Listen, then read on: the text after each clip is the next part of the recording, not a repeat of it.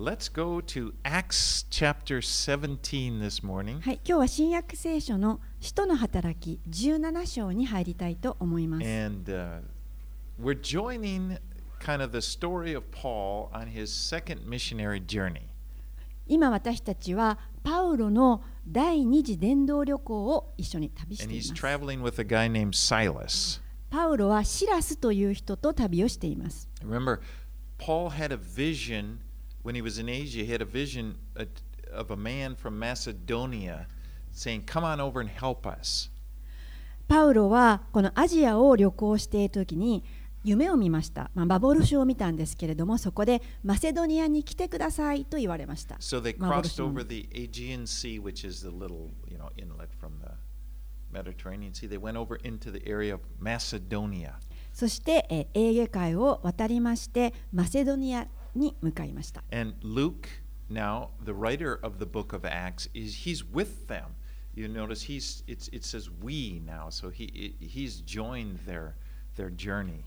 はい、そしてルカという人がこの使徒の働きの著者になりますけれどもここで、えー主語が私たちと変わりましてルカも一緒にパウロとシラスと旅行を始めたところです。And so last week we we looked at the story. They went into the city of Philippi, and uh, Paul was beaten and thrown into prison. はいえー先週私たちはこのピリピにおいてパウロとシラスが牢獄にこの鞭打たれて投獄されたところを読みましたね。And remember, at midnight there was an earthquake, and this earthquake happened. And well, Paul and Silas were singing praises to the Lord. And while, during that time, the earthquake happened, the doors flew open, and the chains just fell off their arms. こうパウロとシラスが投獄されて牢獄にいたんですけれどもそこで大きな地震が起こってで彼らはちょうどその時神を賛美していたんですけれどもその地震によって、えーこの牢屋の門が扉が開いてしまって彼らは自由になりました And and Paul, they didn't run away. 他の囚人は逃げたんですけど、パウルとシラスは逃げなかったんです。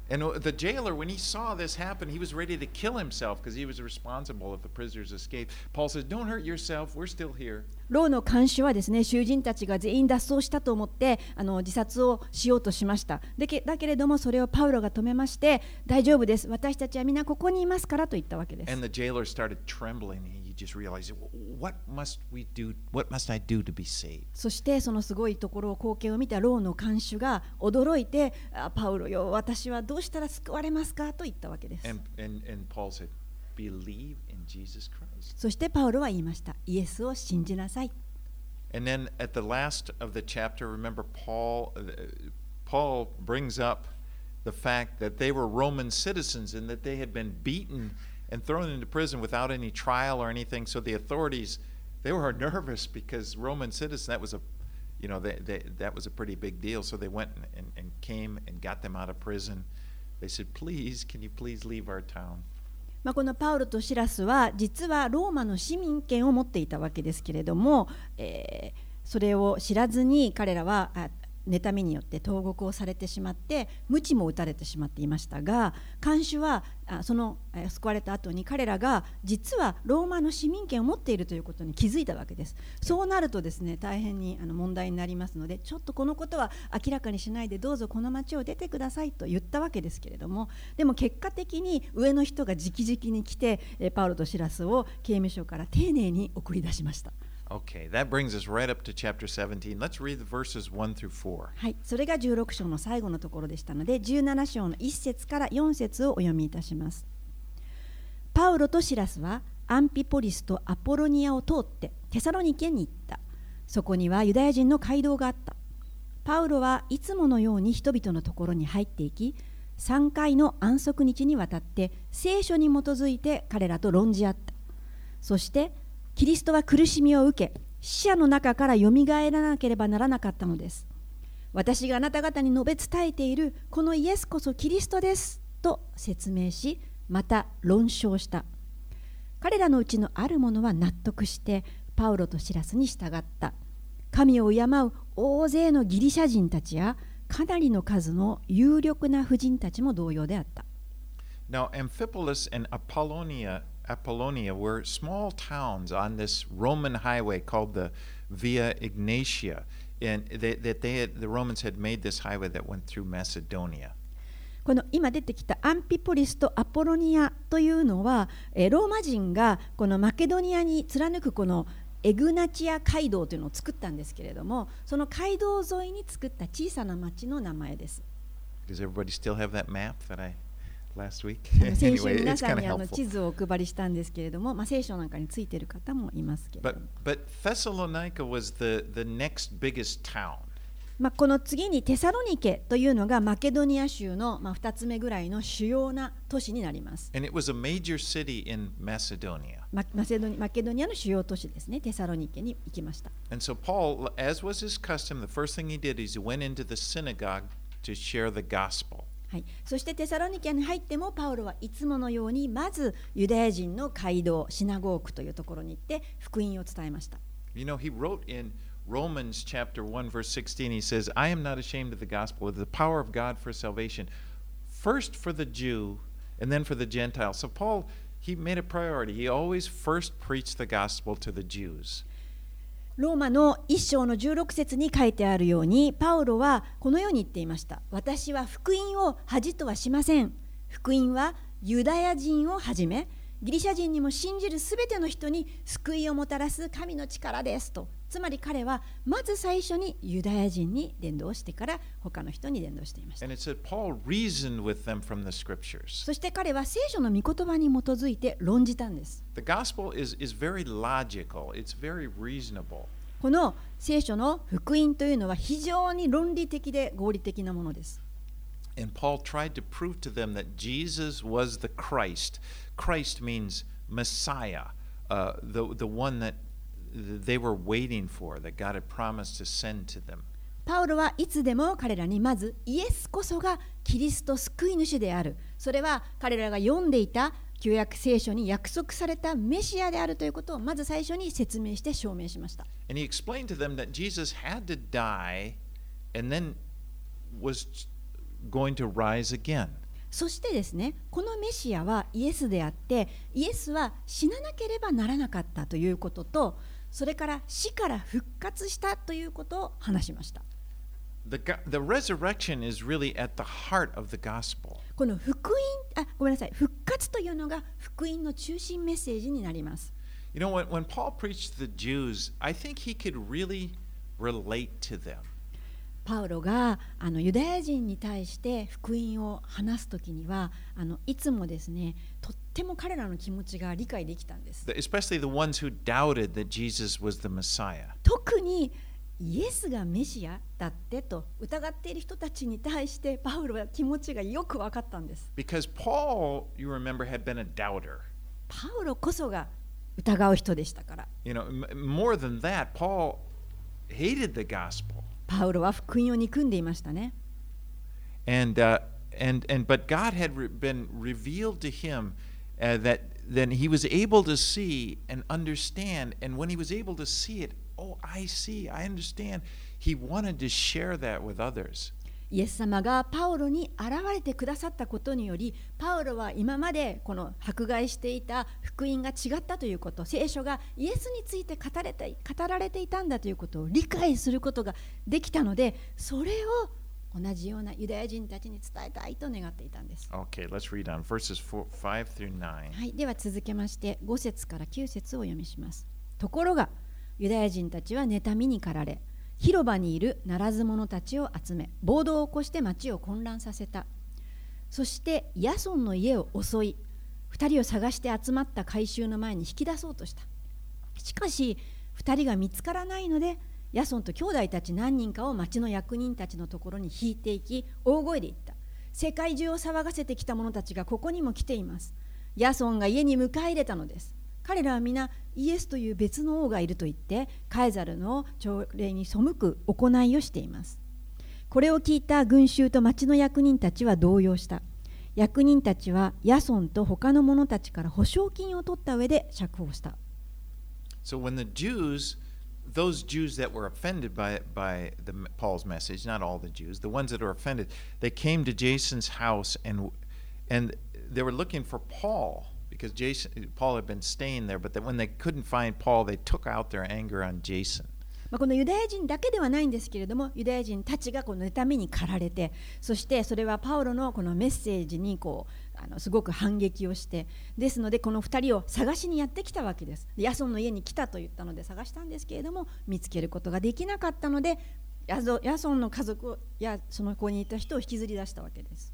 And so they took him, they took Jason and some of the other Christians, and they dragged them before the, the, the city authorities and accused them of having, trying to start a rebellion.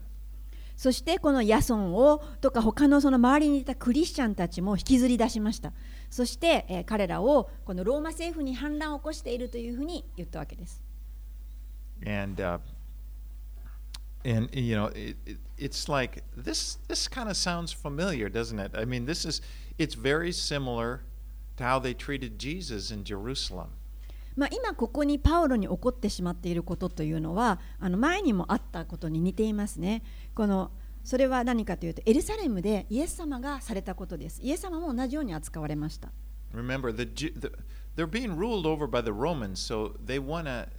see these guys punished. They, they, they have to go to the authorities and they have to come up with a charge that's against Roman law, so they accuse him of rebellion against the Roman government. まあ、ローマ政府によってこのユダヤの地方というのはあの治められていましたからユダヤ人たちはこの何かにつけて、まあ、イエス様の時もそうですけれどもローマ政府のこの当局に連れて行って連行していってそしてローマに対して反逆の罪を犯しているという濡れ衣を着せていくわけで And す。so they, it said they, they received a bribe, or they, they, after receiving money, the authorities let him go. でもですね彼らはちょっと賄賂的なお金をもらったので釈放したりしていたわけです。Okay, let's read 10 into 12. はい、では17章の、えー使徒の働き17章10節から12節に進みます。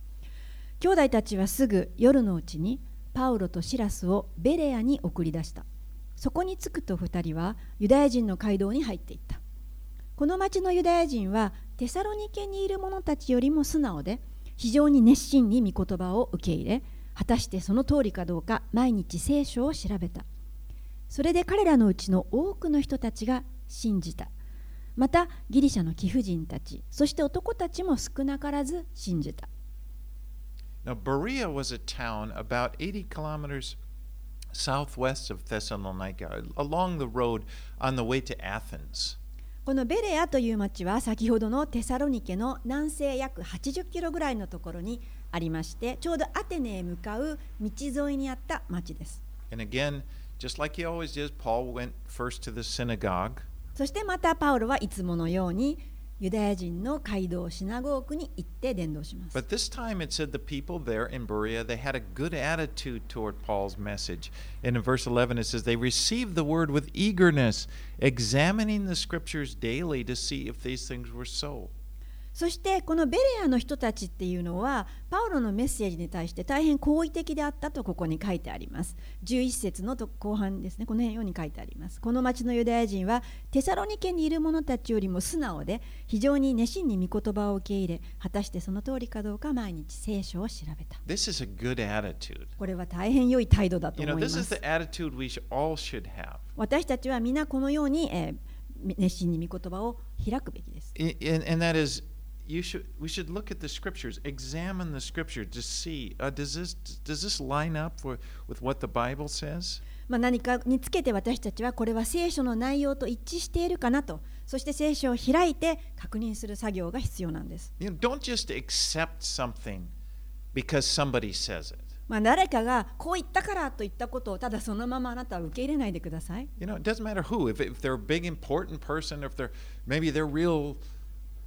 powerful, they seem like they're powerful. Well, does it line up for the scriptures? とても重要な人が言っている力のある権威のある方が言っていると言ったからといってあなたはまず聖書に照らし合わなさなければなりません You know, does what I'm saying line up with the scriptures? 私が言ってることでさえ聖書的かちゃんと皆さん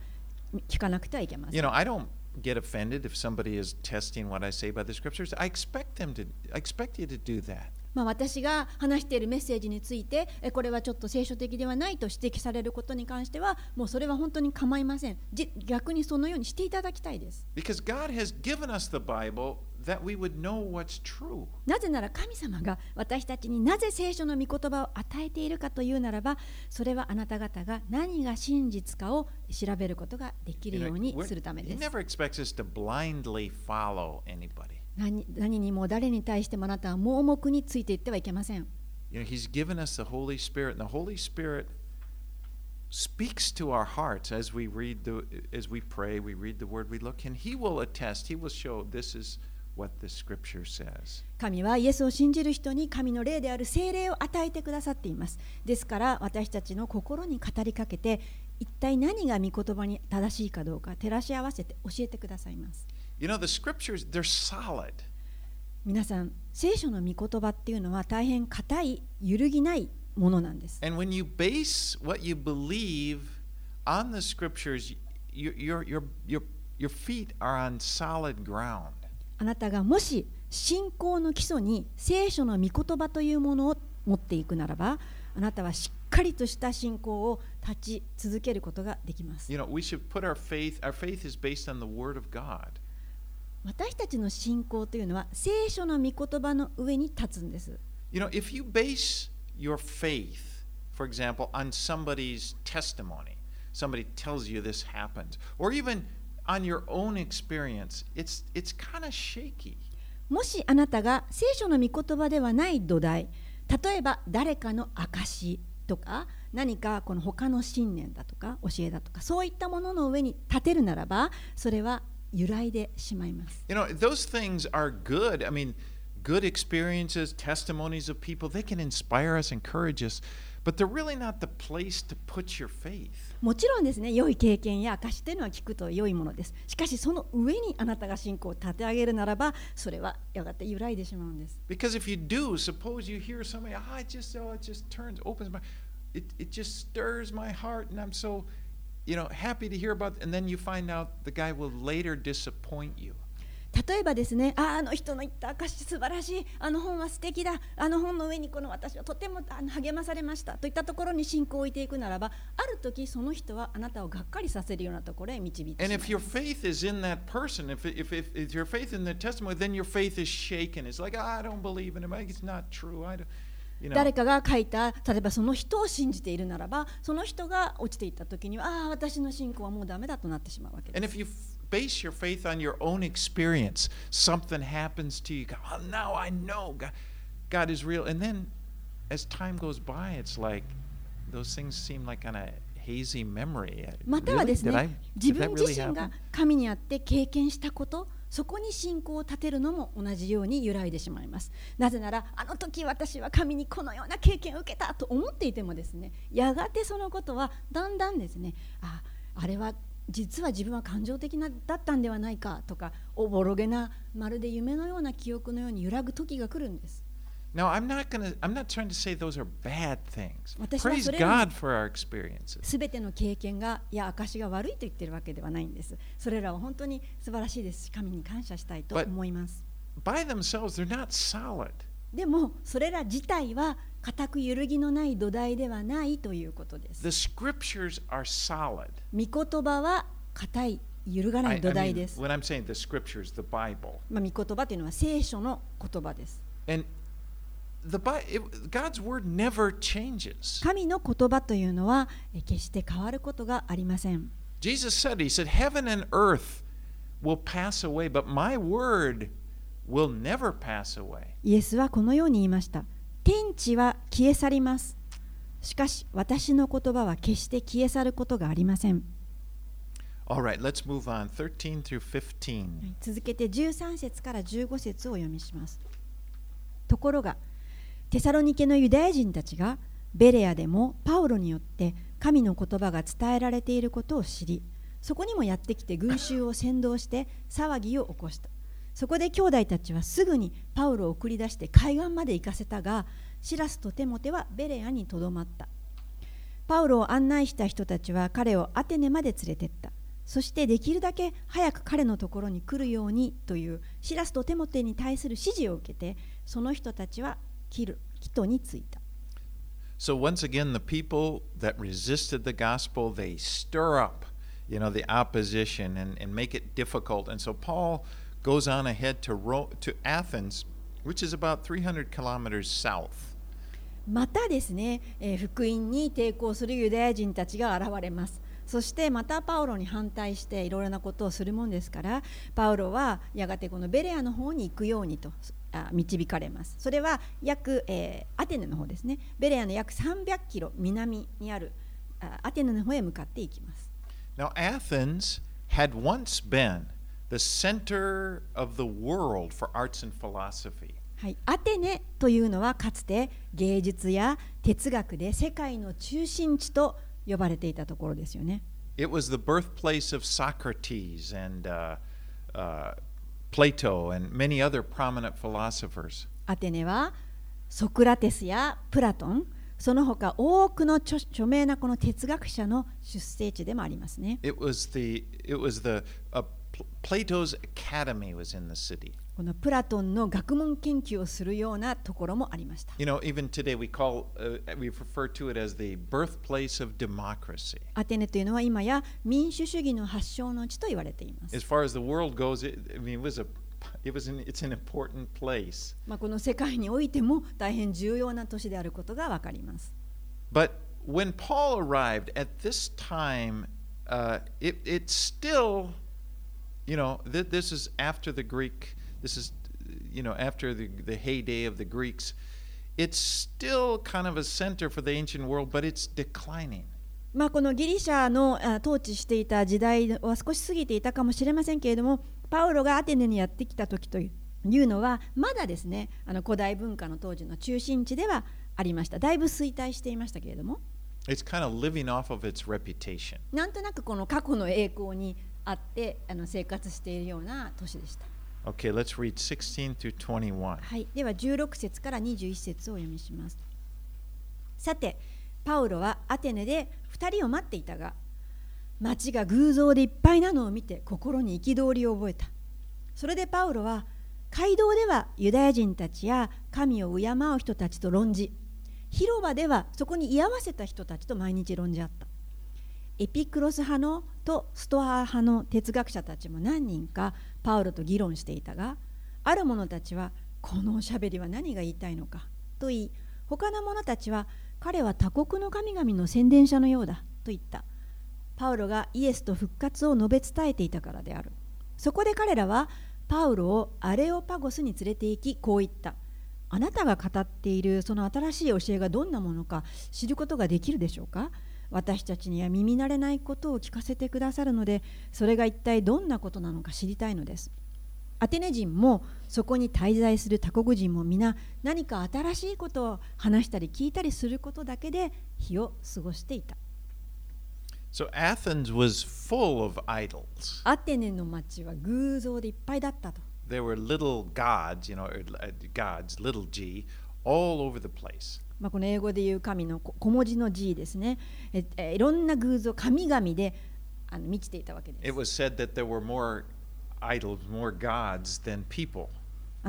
当時は偶像の方が人口より多いと言われているようなところでした。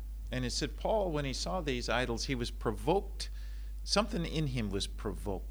まあ彼はそういった偶像神で本当の神ではないものを見て当にちょっと心がこう不安になるというか憤りを覚えて覚えたんです、ね、本当に.もうあの悩まされましたそれを見てるだけで You know, I think of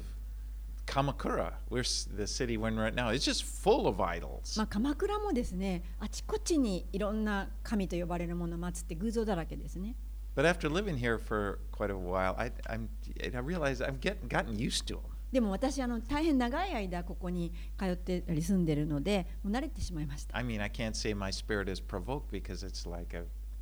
you walk by them all the time. You go between here and the station, you walk by many idols. まあ、この毎回偶像の横を歩くたびに悩まされるということはないんですけれども But idolatry really, people worshiping these idols, it really is a tragedy. でもですねこの偶像があるっていうことは本当に人間にとって悲劇なんですよ And the reason is that the worship that people given to these idols is really meant for God. なぜなら彼らが一生懸命拝んだり仕えたり敬っているそういった神と呼ばれる者たちはにやることっていうのは本当はその人たちは本当の神にやるべきことをそっちにやっちゃってるんです You よ know, we've all been, we were created by God. There's a desire, I believe, in everybody inside of them somewhere to worship. 人というのは心の中に神を求める心が与えられているので何かしらをこう拝みたい使えたい敬いたいって思いが与えられてるんですね Just, just like physical hunger is given to us as an appetite, it d- leads us to food because we need food.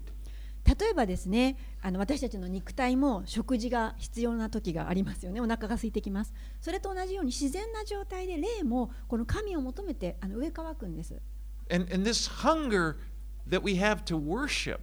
it's put in us by God because we need God. そして何かしらこの神系のものを拝みたいなっていうこの上乾きが人に与えられるんですねそれはなぜかというと本当の神を求めているからなんです And it's a tragedy when this hunger gets misplaced and people start bowing to a piece of stone or something like that. ところがその偶像があることの悲劇というのはあ本当にその小さなできたき人が作った石だとか木だとかそういったものに、えーお辞儀をしてえーひれ伏して礼拝とかそういったことに人がそっちに使ってしまうということ Now, です of。course, we know there's no, there's only one God. There aren't a bunch of gods. Idols are creations of men. あの神というのはお一人だけです。神々というのはあの存在しません。しかしあの偶像というのはね人間がいろいろ作り出したものですね But。the devil uses them. でも悪魔がそれを使うんですよ。You know, because the devil hates God. And if, if he could get it- people to bow down worshiping these things, it's worship that they're not doing, that they're not giving to the God who created them. 悪魔はあの神を憎んでますし神を礼拝する人を憎んでますから神に向かって礼拝しないようにそれらを利用してえ彼らの時間を偶像に使いさせるわけです。 So rather than worshiping God, they're bowing down before stones and before whatever else. And that is a tragedy. ですから人が作った、まあ、彫刻であったり、まあ、絵であったり偶像であったり木の塊であったものに頭を下げてしまっているというのは本当にあ悲劇なんです。Now, Paul is speaking to the philosophers there in, in, in, in, in Athens. And in that day, there were like two major groups of philosophers. ここでパウロはあの哲学的なあの人たちに話していると言って2つエピクロス派というとあごめんなさい2つの哲学的な考えを言っています。The, the Epicureans and the Stoics. でその派閥というのがエピクロス派とストア派というのがあったわけです。Now, the Epicureans, they were like more materialistic. このエピクロス派と書いてあるのはあその人たちはよどっちかっていうとより物質主義的なあの考え方の人たちです。You know, they believed in the gods, the many gods in Greek culture, but they didn't believe, they didn't, they thought they were too far removed. They don't really affect our world. でこの派閥の人たちは、まあ、神々というのは存在しているかもしれないしてないかもしれないでもどちらにしても我々人間の生活からはあまりにもかけ離れたものであるからあのあまり宗教を重要視していません And so the goal of the Epicurean was to try to get a trouble free state of mind, try to keep away from pain, especially mental anguish. このエピクロス派のあの哲学的な考えというのは彼らの目標というのはとにかく、えー心穏やかに自分を保つこと良い精神状態を保つことが何よりも彼らの目標であってあの体とかそれから精神的な苦痛を避けるような考えで生きていくっていうことを目標にしてい They ましだからもう気持ちよく、うん、難しいことをあの経験しないように考え方を楽に楽にしていこうとかですね、そういった、まあ、今の時代もそういったものがあると思います。で、このストア派というのが別にありました。彼らはもっとこの知性や理性の中でそれを重要視する哲学の派です。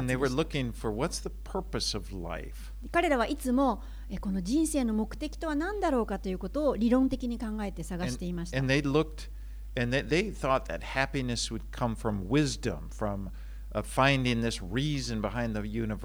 で彼らは人間にもたらされる幸せ、幸福というものは、このおそらく宇宙の背後にある、この、何かしらの力や理性をが働いてそうなるんだろうというふうに追求していたわけです。So, in a nutshell, the Epicureans were more emotional. They weren't into feeling good.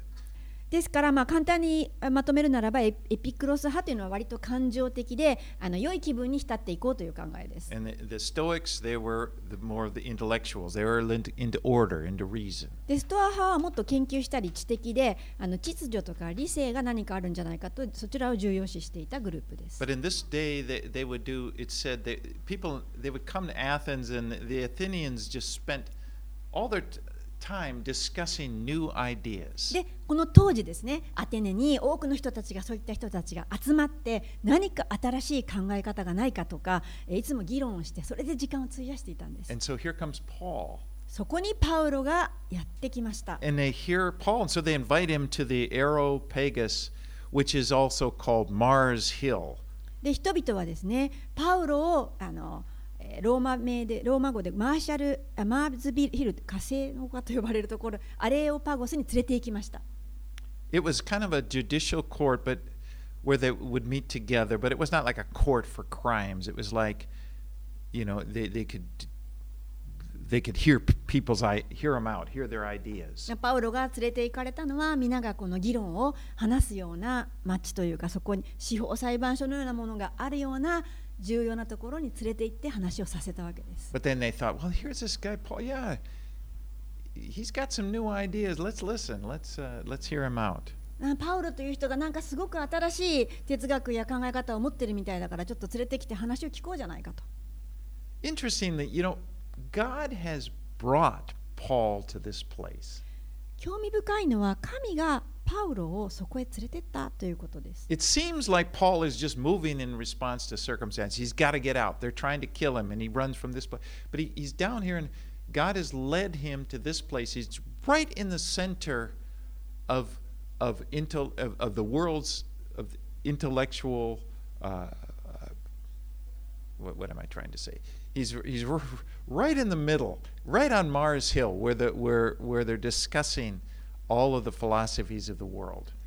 このパウロというのはこのランダムにですね、えー逃げてきたりそれからもう道を閉ざされたりもうあの命からがら また送り出されたりしてここへやってきたわけですねですけれどもこの神様が彼を連れてきて一番重要なところへ導いてるわけです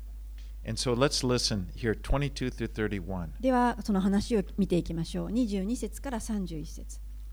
パウロはアレオパゴスの中央に立っていった。アテネの人たちあなた方はあらゆる点で宗教心に熱い方々だと私は見ております。道を通りながらあなた方の拝むものをよく見ているうちに知られていない神にと刻まれた祭壇があるのを見つけたからです。そこであなた方が知らずに拝んでいるものそれを教えましょう。この世界とその中にあるすべてのものをお作りになった神は天地の主ですから手で作られた宮にお住みにはなりません。また何かが足りないかのように人の手によって使えられる必要もありません。神ご自身がすべての人に命と息と万物を与えておられるのですから。神は一人の人からあらゆる民を作り出して地の全面に住まわせそれぞれに決められた時代と住まいの境をお定めになりました。それは神を求めさせるためです。もし人が手探りで求めることがあれば神を見いだすこともあるでしょう。確かに神は私たち一人一人から遠く離れてはおられません。私たちは神の中に生き動き存在しているのです。あなた方のうちのある詩人たちも私たちはまたその子孫であると言った通りです。そのように私たちは神の子孫ですから神である方を金や銀や石人間の技術や考えで作ったものと同じであると考えるべきではありません。神はそのような無知の時代を見過ごしておられましたが今はどこででも全ての人に悔い改めを命じておられます。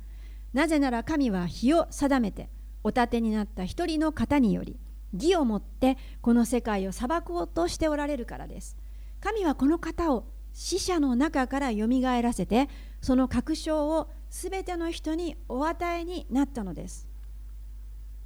Paul's message was very polite. パウロのこの話し方というのはとても丁寧でした He didn't attack them, he didn't belittle them for worshiping idols. なんか人を攻撃したり偶像礼拝をしている人を見下したり軽視して話したのではありません but instead he reasoned with them. そうではなくてちゃんと確証して論じたんです And he begins with something really familiar with them an で彼らがよく知っているその祭壇知られない神にというあのいろんな名前書いてあるそれから話を始めました。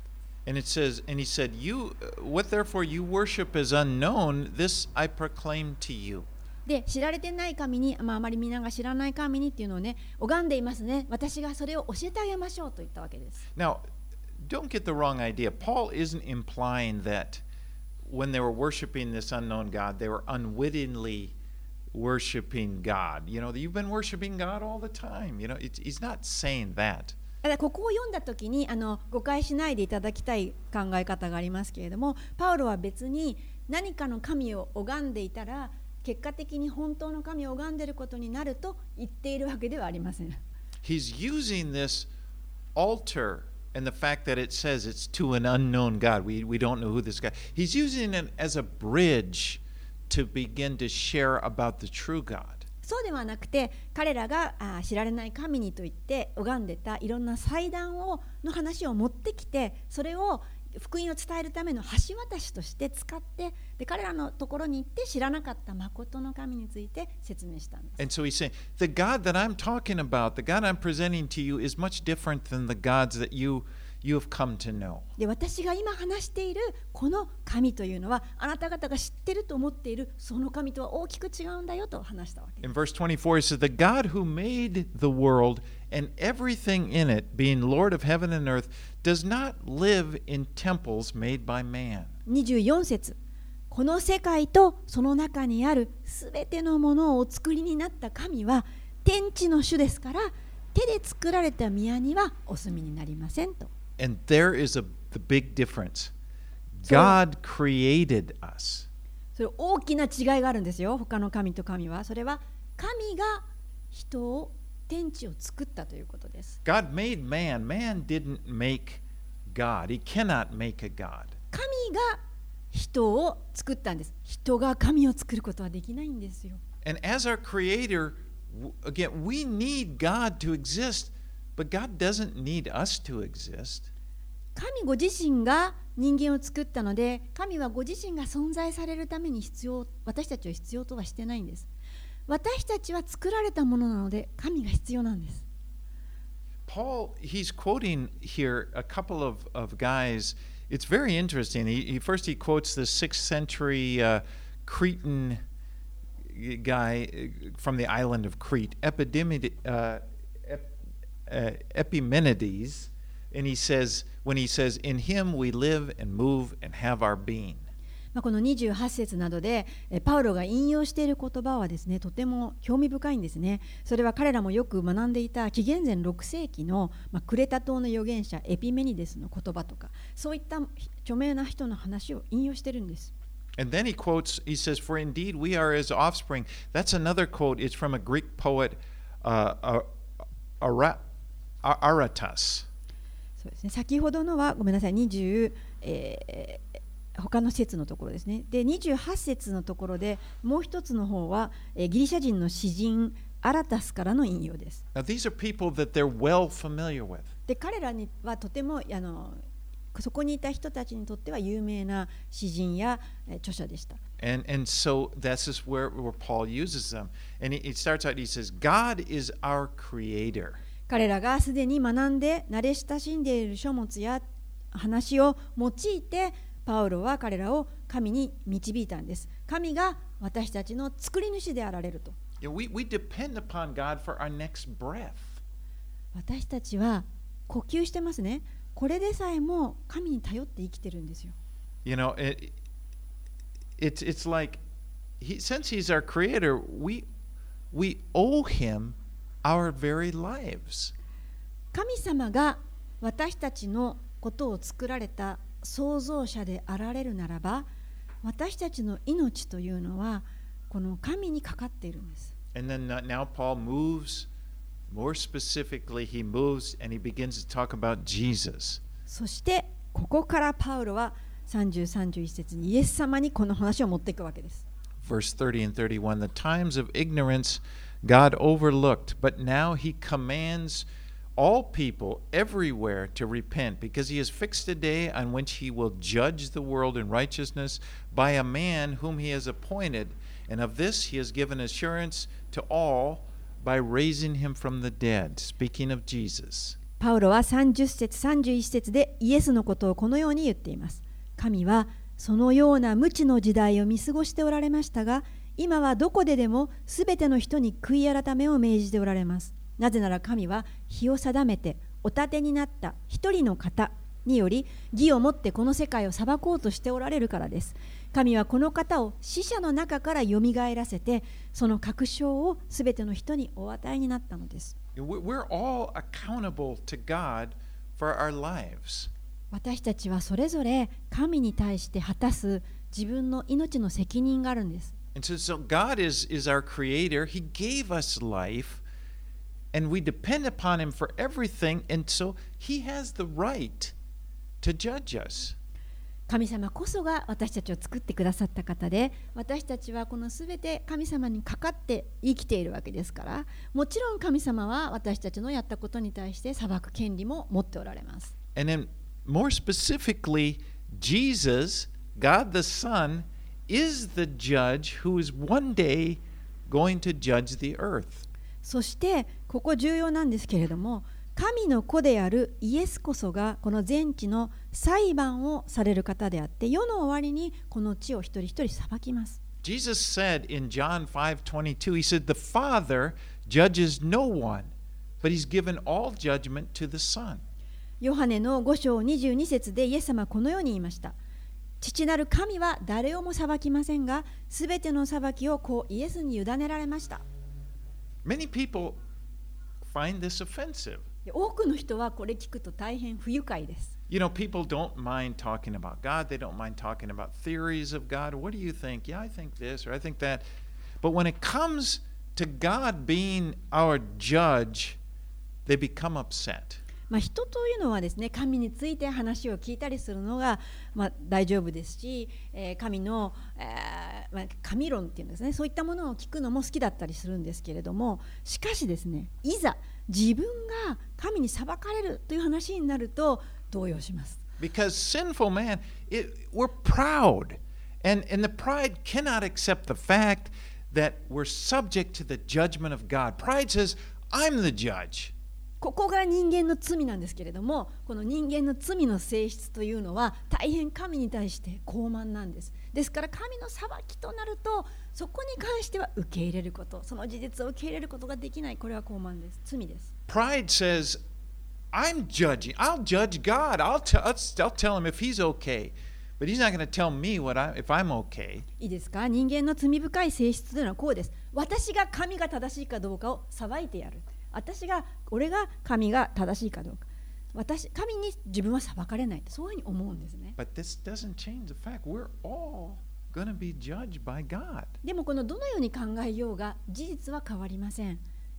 すべての人は神に裁かれます。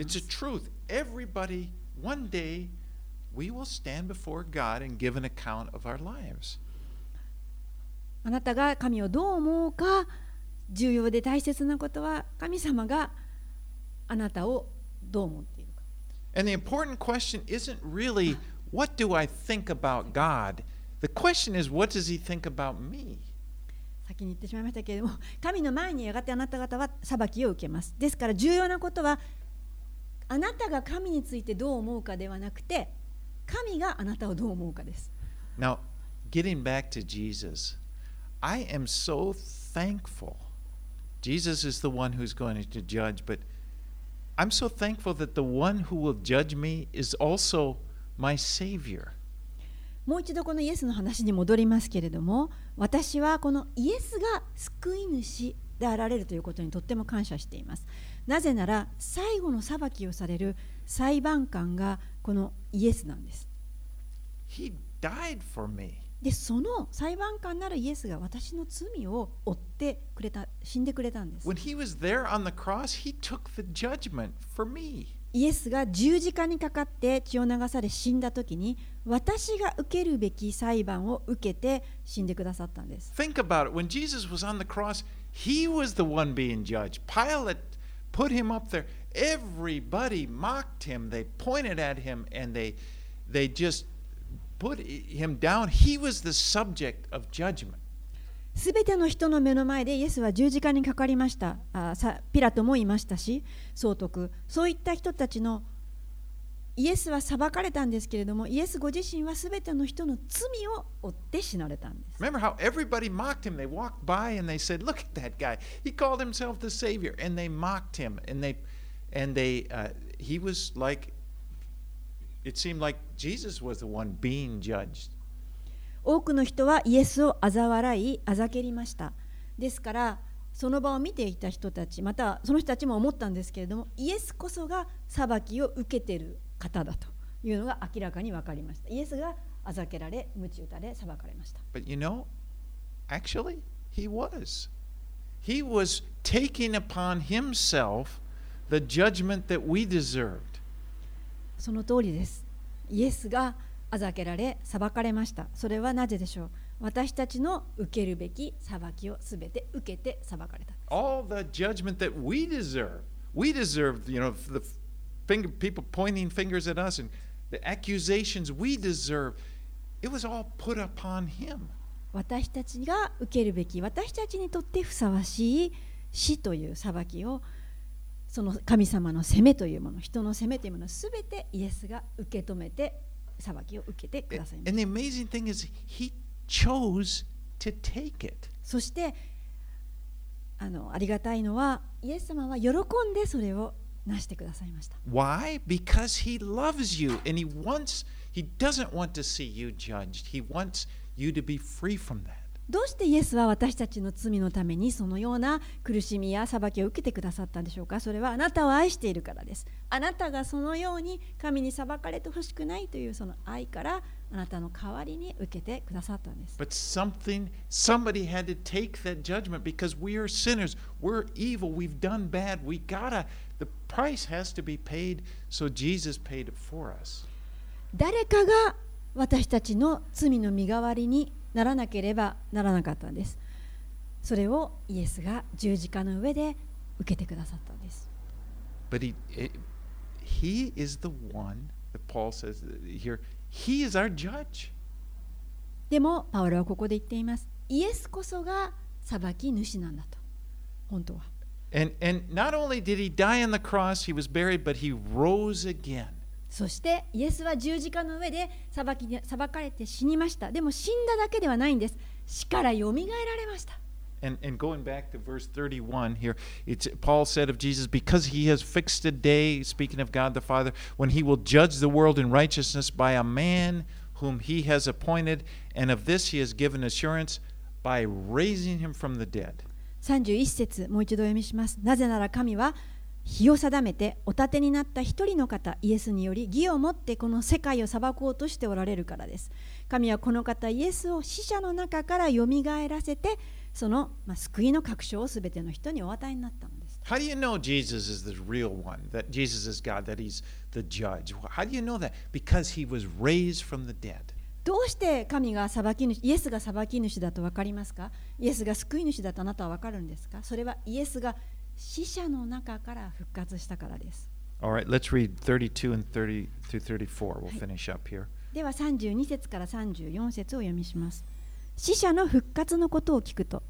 ある人たちは嘲笑ったが、他の人たちはそのことについてはもう一度聞くことにしようと言った。こうしてパウルは彼らの中から出ていった。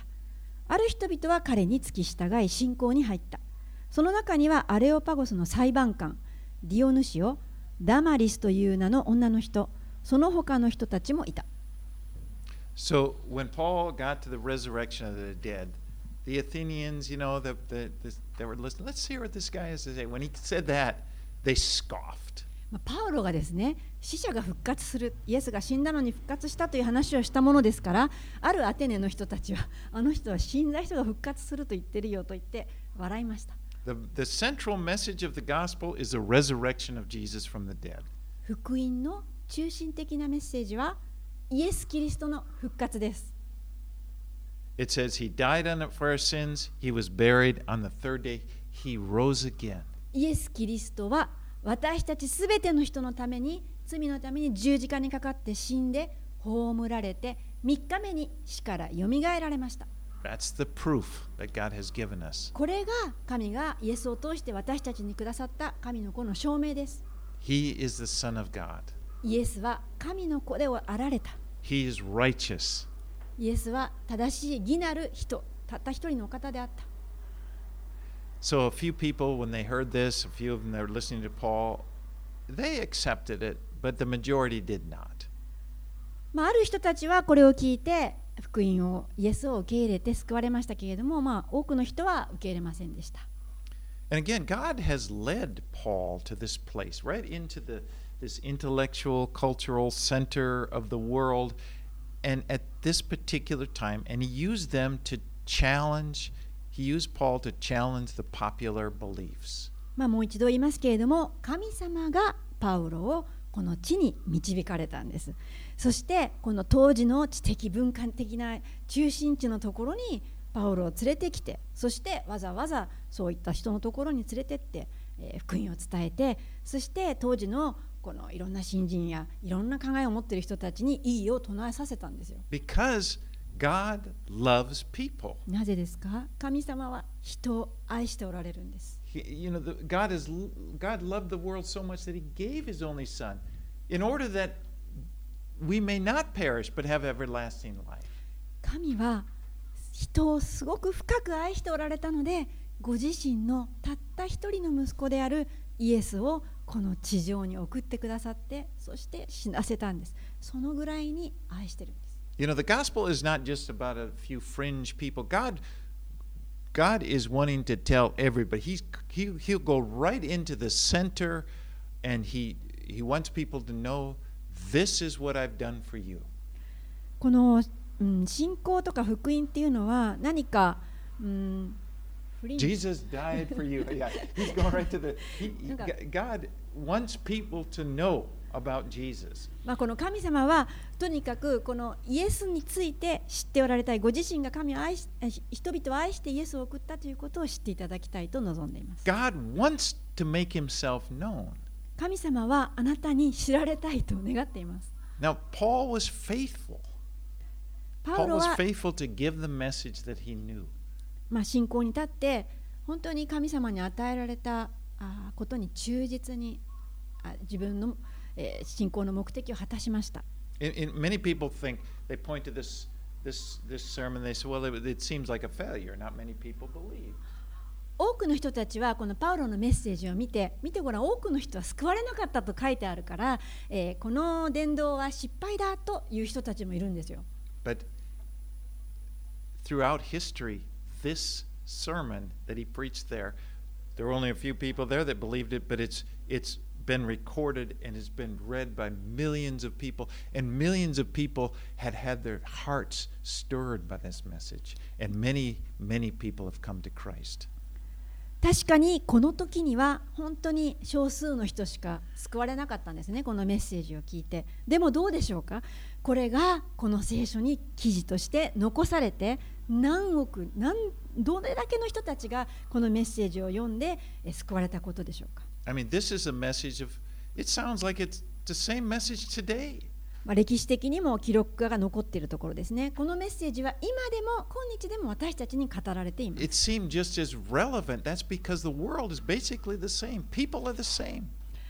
人々というのはあの今でも変わらないんです。同じです。And God, it's it's it's the same God. It's the same challenge.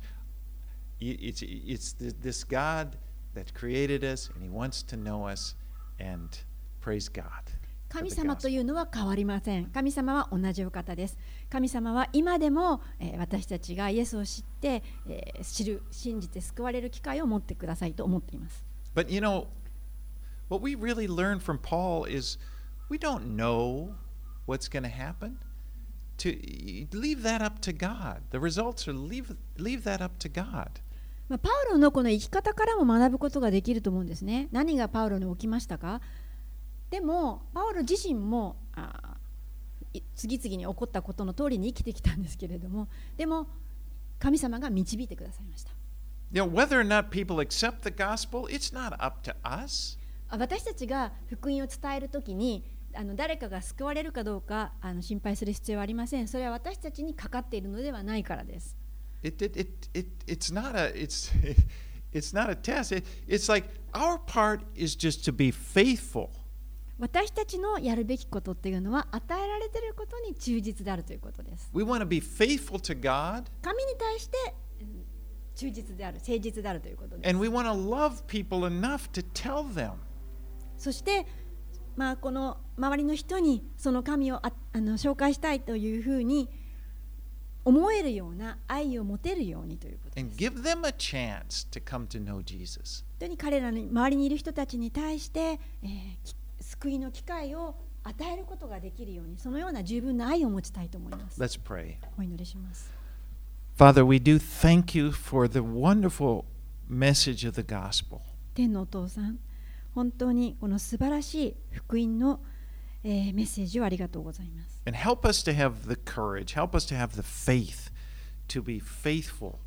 どうか私たちに勇気と、えー、信仰をください。あなたに対して忠実であることができるよう。And to reach out and to pray for and to, to love the people that you put around us. あなたが私たちの周りに置いてくださっているその人たちに対して本当に愛を持ってえー伝えることができるように助けてくだ And さ I い。just, again, I want to thank you for Jesus. I thank you for dying for us, for taking our judgment. 本当にもう一度イエス様に感謝します。私たちの身代わりとなって、えー罪を負って死んでくださり、そして裁きを拭い去ってくださったことをありがとうございます。私たちのすべての罪を負ってくださったので、私たちは何も心配することがないことを感謝します。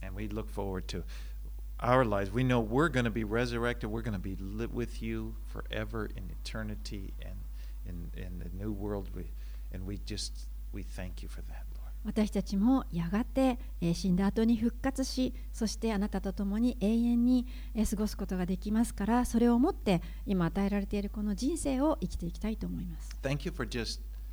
not just leaving us alone, not just not. Thank you for loving us, for caring, for reaching down into our world. 本当に私たちに手を差し伸べ、そして私たちに、えー届いてくださったその愛をありがとうございます。私たちを決して、えー一人にしないと約束してくださったことをありがとうござい It's in ます。Jesus' name we イ pray. エス様の名前によってお祈りします。Amen. アーメン